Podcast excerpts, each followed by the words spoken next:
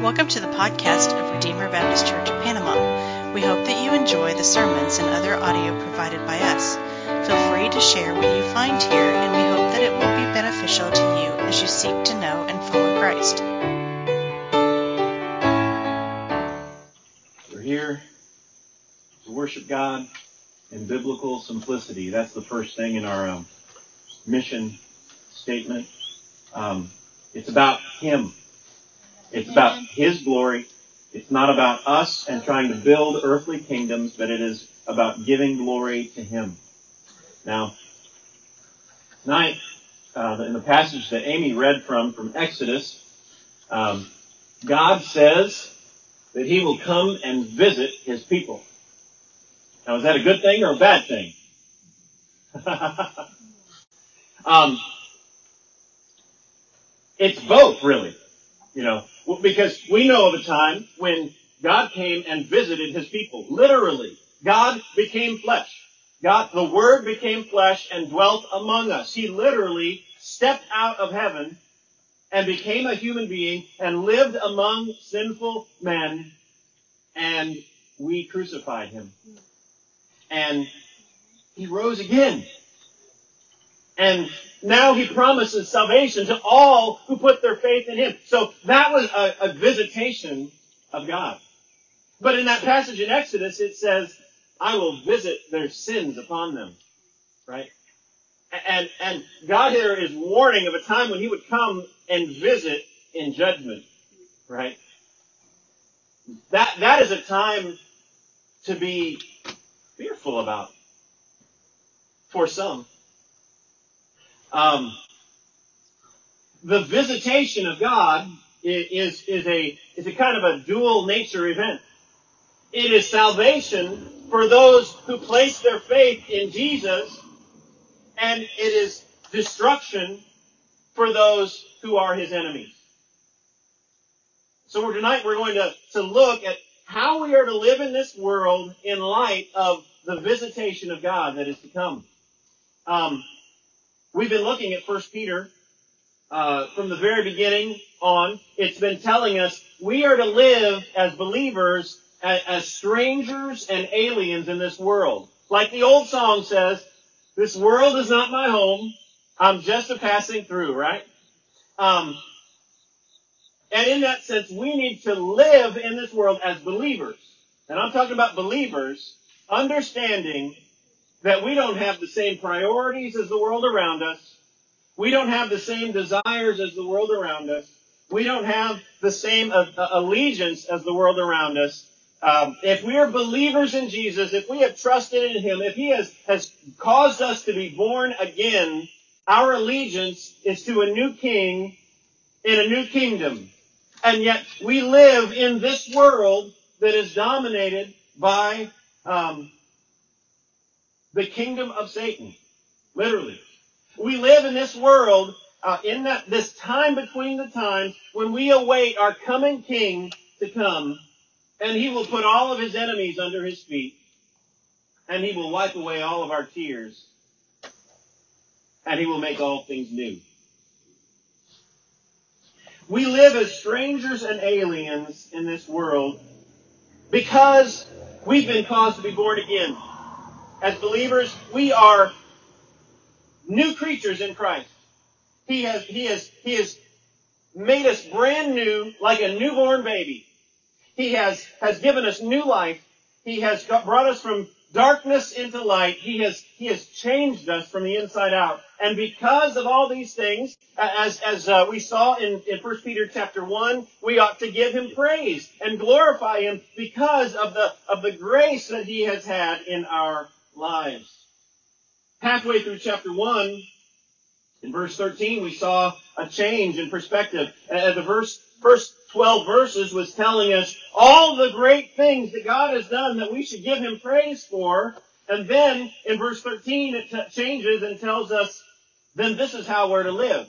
On the basis of the fact that God has changed us, on the basis of the fact that He has redeemed us and forgiven us, therefore, we live, um, it tells us we're to set our hope on a future inheritance that we're to receive one day. It tells us as believers, we are to be holy as God is holy. Uh, it says we're to be holy in all our conduct as believers.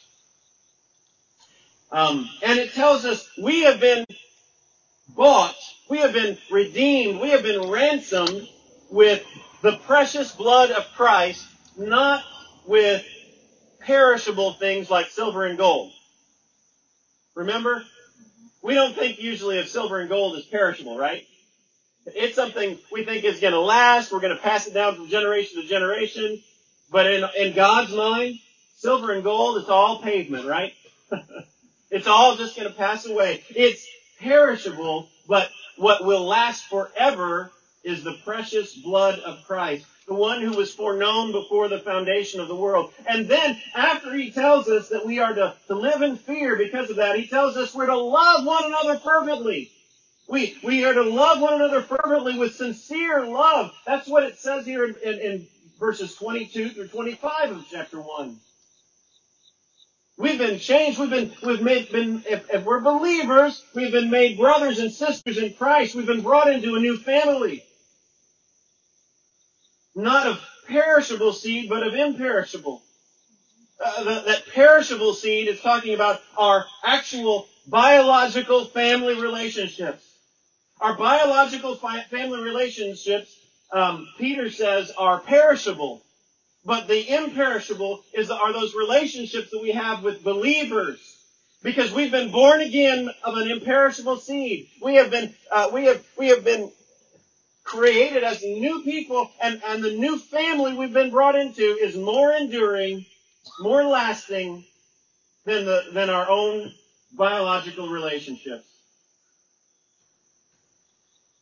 And last, the last couple of weeks, well, in the first couple of verses of chapter 2, I'm, I'm just kind of reminding us of where we've been.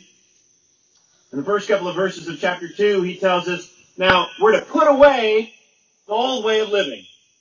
And instead, we're to long for something. We're, we, we used to desire and crave after things like malice and deceit and hypocrisy and envy and slander. Those were the things that used to characterize us, and we wanted those things. We desired those things. And instead, he wants us to replace that desire as believers and like newborn babies, like a newborn baby wanting to, to, to nurse, we, we are to long for that spiritual milk, long for the Word. And when we, when we put our focus on the Word of God, our desires are changed. We taste that the Lord is good. He is better and more satisfying than any of those things that we felt we could have joy in. Last week we talked about how He's creating a new community uh, of, of, people who are like living stones. Jesus is the cornerstone and He's building us together in a house. And He talked about all those things that He is making us to become. We're a holy priesthood, a, a, a, royal priesthood, a chosen race, a holy nation, a people for God's own possession. He was again telling us what God has done for us in Christ. And tonight, we're back to a command. He's alternated here. He started with, this is what God has done for us. Then he tells us a command on how we're to live. And then he gives another, this is how, what God has done for us. And now we're back to a command. This is how believers are to live. All of that was all introduction. Let's get to our text. Verse, it's short tonight. We're just looking at verses 11 and 12. Let's read God's word. Beloved, I urge you as sojourners and exiles to abstain from the passions of the flesh, which wage war against your soul. Keep your conduct, conduct among the Gentiles honorable, so that when they speak against you as evildoers, they may see your good deeds and glorify God on the day of visitation. Let's pray. Oh, Father, that is our desire. That is the desire of every believer here, that we would be able to abstain from worldly desires and to desire you alone. We pray that you would help us, Lord, to keep our conduct honorable as we live in the midst of this world. And that by our good deeds, we might win some to Jesus. Lord, we love you in Jesus' name. Amen. It's a short text tonight. Maybe that's why I spent so much time on the introduction. He says, beloved. And I, I, I want to I want to linger there. I mean, oftentimes, Paul and Peter and the other disciples, as they're as they're writing scripture, they address their audiences as beloved, and and we might we might be tempted to just pass over that and get to we'll get to the real thing. What what are you saying? As, think of think of it. This is just an address, but what is he calling us as believers? He's calling us beloved. We uh, if we're if we're believers, if we've been if we've trusted in Him, if He's changed us, if we've, if we've been adopted by God, then He loves us. God loves us. He, and, and there is a love between believers that we share. Um, Jesus tells us that we would be known as His disciples because of our love for one another. And, and, and, and, so it's not just that God loves us, but He has implanted a love within our hearts for one another. And, and Peter expresses this as he, as he talks to the churches that are receiving this, and he says, Beloved, these are people he, he these are not just off distant people that he doesn't care about, but Peter is writing, Beloved, and, and, and we should recognize this as ourselves. If we're trusting in Jesus, we are loved, and we are loved individually, and we are loved as a community by God. That is the basis of the command that's about to come. He's not saying, I urge you as sojourners and aliens and exiles to abstain from the passions so that you might be beloved. No, he starts with beloved. They are already beloved. And as believers, we are already beloved. And that's what gives us the fuel in order to be able to obey. We don't try to obey God in order to gain His acceptance. No. Because we have realized that we have been accepted in the beloved, because we know that we are loved by God, we have the power, we have the strength to do what he's calling us to do. And he urges us. It's, it's urgent.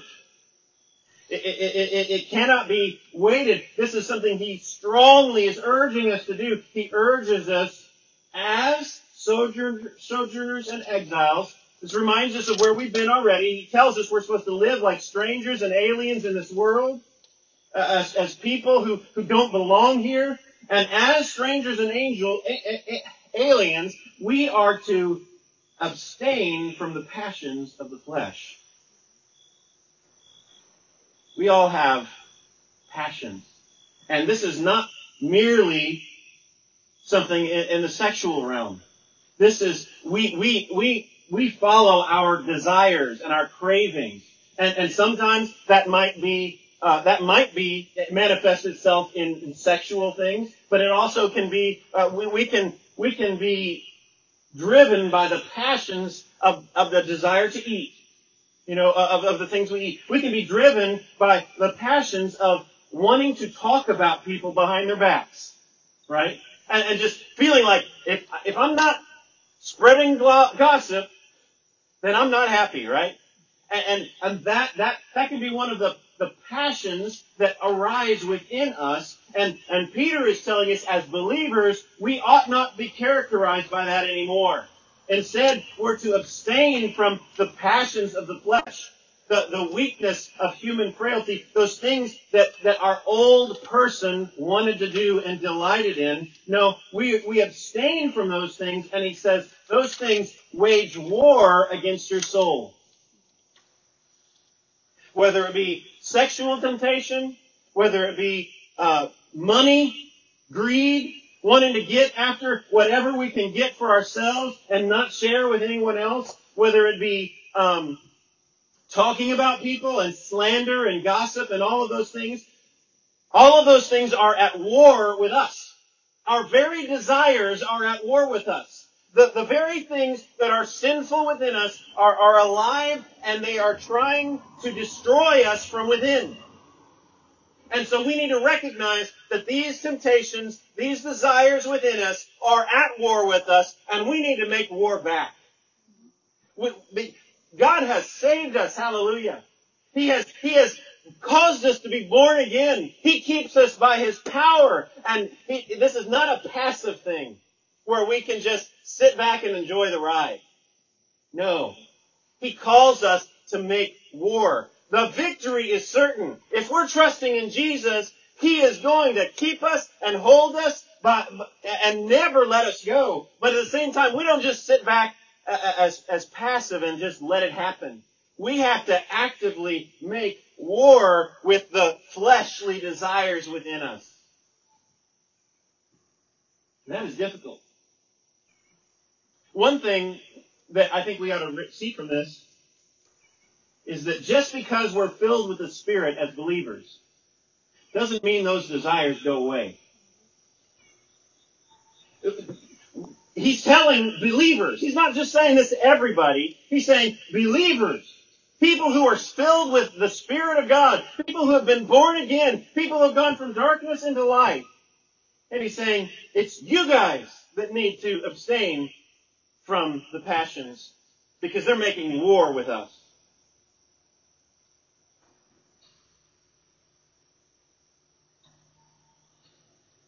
We've all felt it. We've all felt the, the pull and the weight of sinful temptations, whether whatever category you can imagine. And we make war with those things. We're not content. And you know, someone asks, what is the difference between an unbelieving sinner and a believing sinner, right? Because we're both sinners. And one, the, the believer we admit that and we throw it on Jesus. We say, God, you died for me, you took my sins, and I'm giving this to you. Help me. And we begin to hate the person that we used to be. And, and desire and want to be more like Jesus. Our desires change. We, we still have, have those worldly and fleshly desires within us, but we have a new desire that's fighting and, and wanting and desiring to be changed. So, we make, um, we abstain from worldly desires, the passions of the flesh, which wage war against our soul. And then he says, verse 12, keep your conduct among the Gentiles honorable, so that when they speak against you as evildoers, they may see your good deeds and glorify God on the day of visitation. We live in a world, like I said, as believers, as strangers and aliens.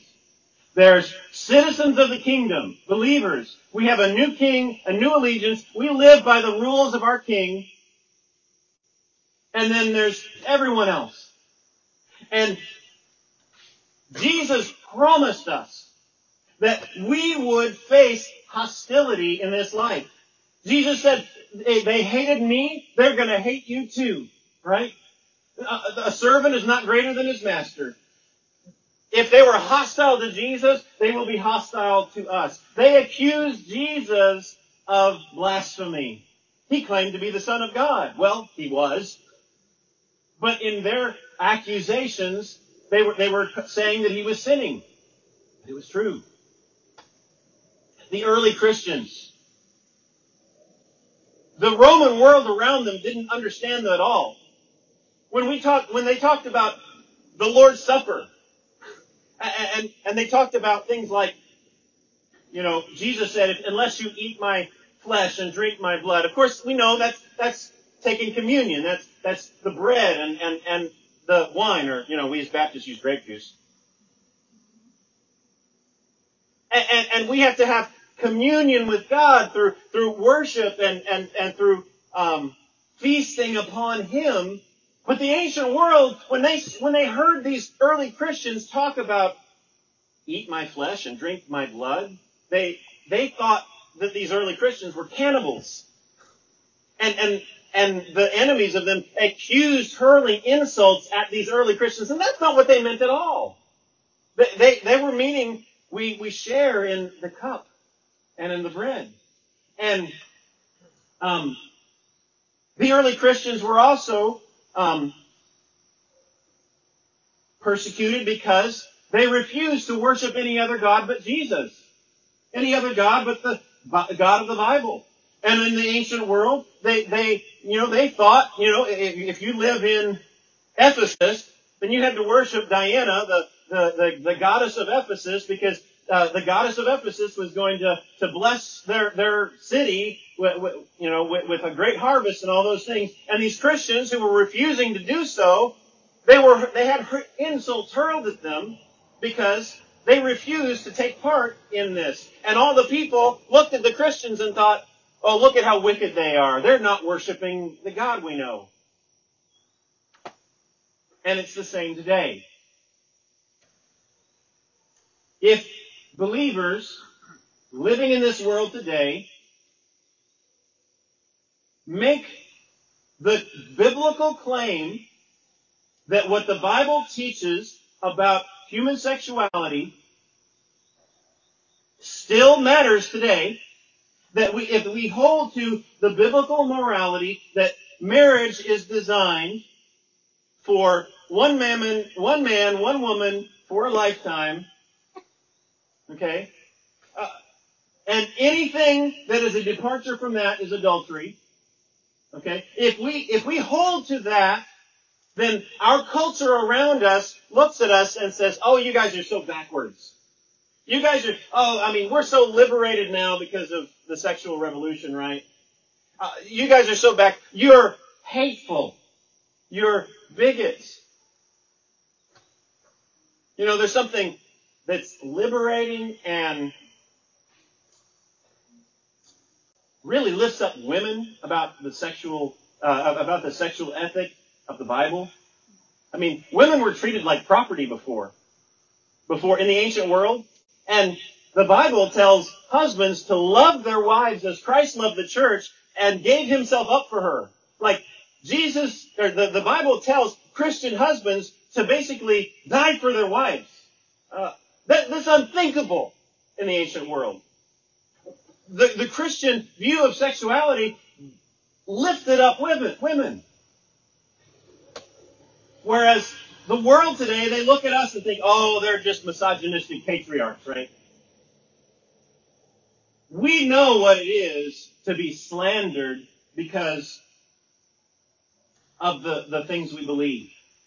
It, it, it says, Keep your conduct among the Gentiles honorable, so that when they speak of you as evildoers, they may see your good deeds and glorify God on the day of visitation. So, we live in this hostile world, and Peter here is telling us, under the inspiration of the Holy Spirit, he's telling us we're to live in an honorable way. We're not to talk back and revile whenever people speak evil of us. No, we're to turn the other cheek, like Jesus said.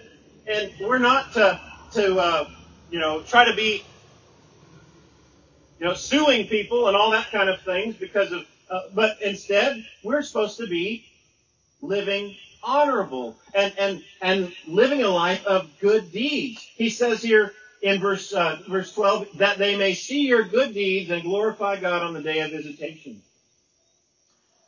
Peter here was probably alluding to the Sermon on the Mount. Jesus said in the Sermon on the Mount, let your light so shine before men that they may see your good deeds and glorify your Father in heaven. Peter here is saying, even whenever they slander you because of your good behavior in Christ, they might see your good deeds and glorify God on the day of visitation. You know, one reason why we want to meet tangible needs in our community, we want to do good deeds in Panama.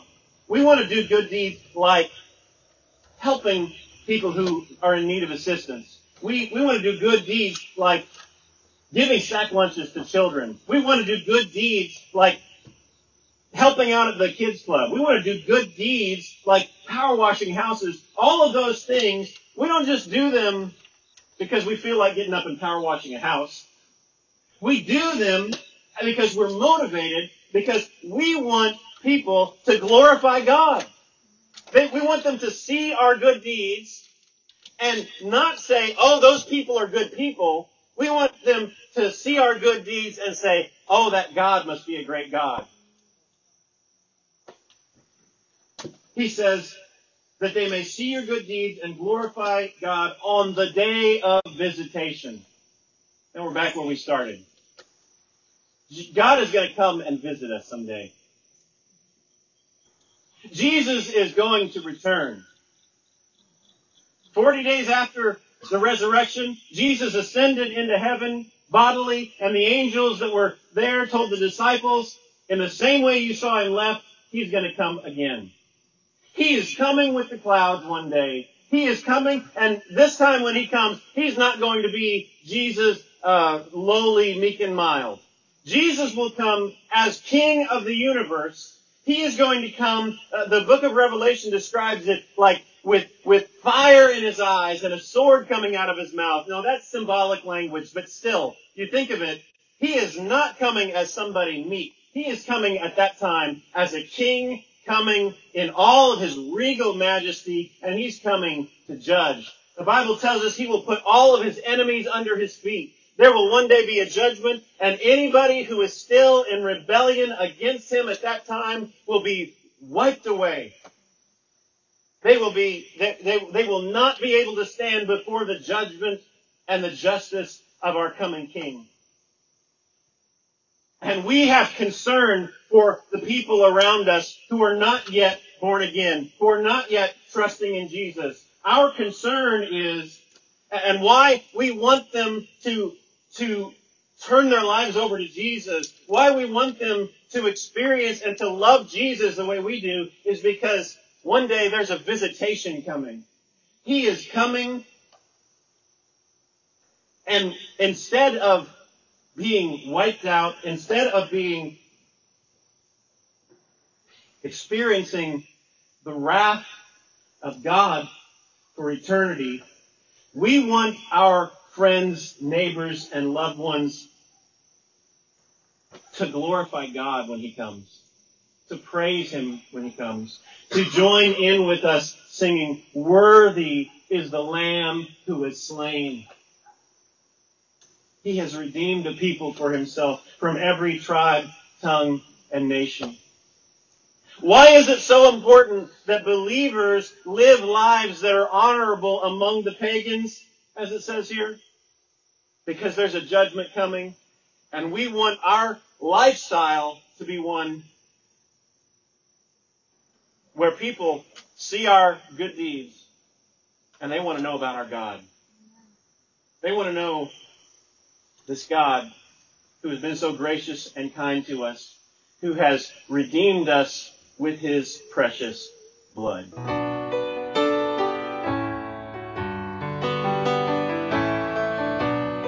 Thank you for listening to this message from Redeemer Baptist Church in Panama. For more information, please visit us at RedeemerBaptistPanama.com or you can like us on Facebook.